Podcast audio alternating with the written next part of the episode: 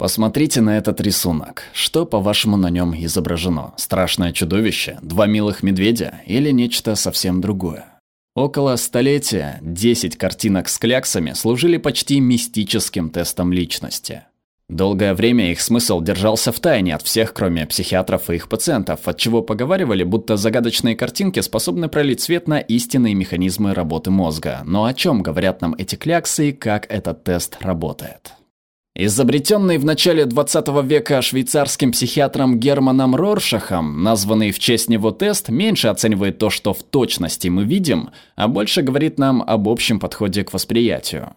Будучи художником-любителем, Герман всегда удивлялся, насколько зрительное восприятие отличается у разных людей. Хобби он не забросил, когда поступил в медицинский университет, где узнал о тесной взаимосвязи наших органов чувств. Он изучал, как процесс восприятия не только регистрирует зрительные образы, но и преобразовывает их. Когда он получил место в психиатрической лечебнице на востоке Швейцарии, он приступил к работе над серией необычных картинок, при помощи которых намеревался исследовать загадочный процесс. Показывая карточки с кляксами, Роршах проводил исследования над сотнями здоровых людей и пациентов клиники, задавая им один и тот же вопрос. Что это вам напоминает? Однако Роршаха вовсе не интересовало, что же там видели испытуемые, а он хотел знать, как именно они справлялись с задачей. На каких частях изображения сосредоточено внимание, а какие они не замечают, видят ли испытуемые на картинке движения. Помогают ли получить ответ цветные кляксы на некоторых картинках, или они отвлекают, перегружают информацией. Он разработал систему кодирования полученных ответов, сведя широкий диапазон интерпретаций к конечному множеству значений. Теперь у него был инструмент эмпирического творческих измерений для количественной оценки испытуемых, творческих личностей и фантазеров, внимательных к деталям и мыслящих масштабно, а также участников с гибким мышлением, способных адаптировать свой подход. Кто-то из испытуемых застревал на одном ответе, называя одно и то же на нескольких картинках, другие давали необычные и любопытные описания. Ответы также отличались, как и кляксы, которые были разработаны для различных задач на восприятие. Некоторые было легко интерпретировать, а некоторые сложно.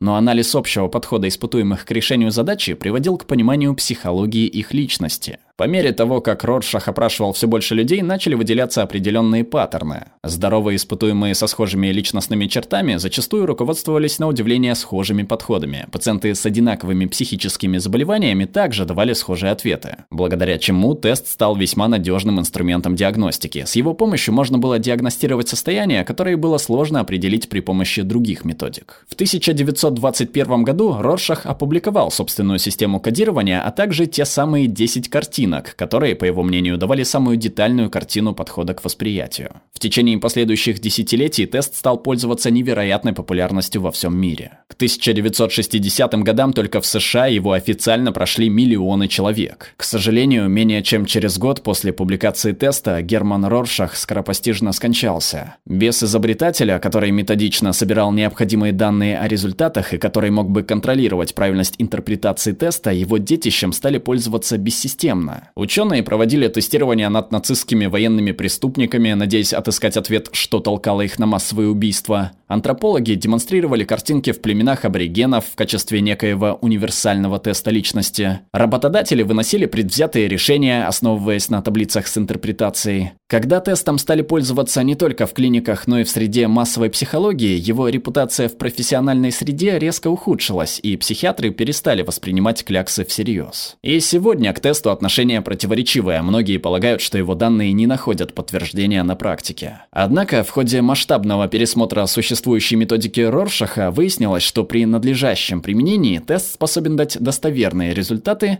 и при помощи его можно диагностировать психические отклонения или составить всесторонний всесторонний психологический портрет пациента. Однако для изучения сознания этот тест, как и все остальные, не является исчерпывающим. Его визуальная природа и отсутствие единственного верного ответа помогают психологам составить более детальный портрет того, как люди видят окружающий мир, что позволяет нам на шаг приблизиться к пониманию моделей нашего восприятия.